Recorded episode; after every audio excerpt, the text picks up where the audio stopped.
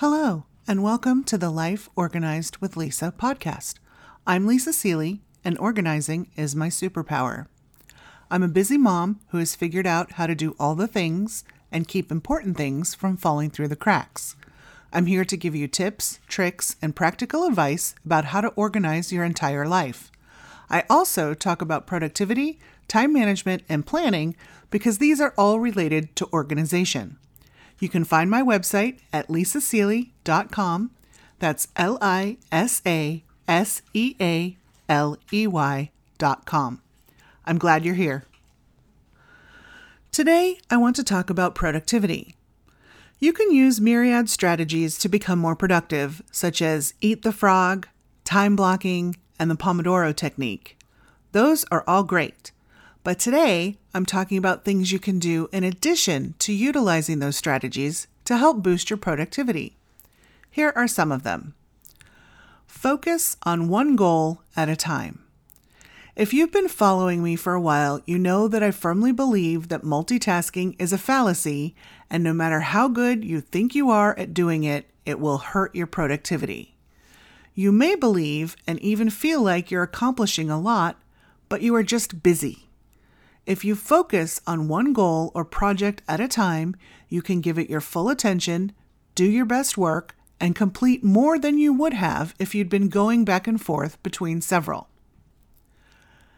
Delegate non essential tasks. Even in your own business, you do not need to do everything yourself. Take the tasks that are non essential, tasks that you do not need to handle personally, and delegate them to someone else. For example, you don't need to do your filing if you have a sound filing system set up. Have your assistant do it. Or if you work from home, have one of your older kids do it. This will free up your time to do other essential tasks. Automate. Be aware of tasks you repeatedly do, almost as if they're second nature. Could there be a way to automate them? For example, instead of paying your bills by handwriting checks, could you set them up for an auto pay service? Plan your day. Make sure you have an appropriate to do list each day.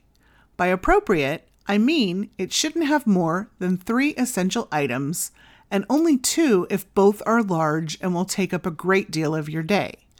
Remember, you also need to schedule lunch, breaks, time to handle your emails and phone calls, and time for interruptions and the unexpected. Two big projects will quickly fill up your day with everything else you need to do. Don't set yourself up for failure by putting 15 things on your to do list. Prioritize your tasks. This goes hand in hand with planning your day and what I've mentioned. Make sure that the two or three most essential things are at the top of your list set time limits and deadlines. Each task you have should have a time limit or a deadline, depending on the unique situation. Having these in place makes it easier to focus and keep to your schedule. Learn how to say no. Every time you say yes to a request for your time, you say no to one of your goals or tasks. The time you give to them is time that you will be unable to work on what's important to you. If you're having trouble reaching your goals or completing your tasks, look at where you're saying yes when you could be saying no. Practice self care. There are a lot of misconceptions of both productivity and self care.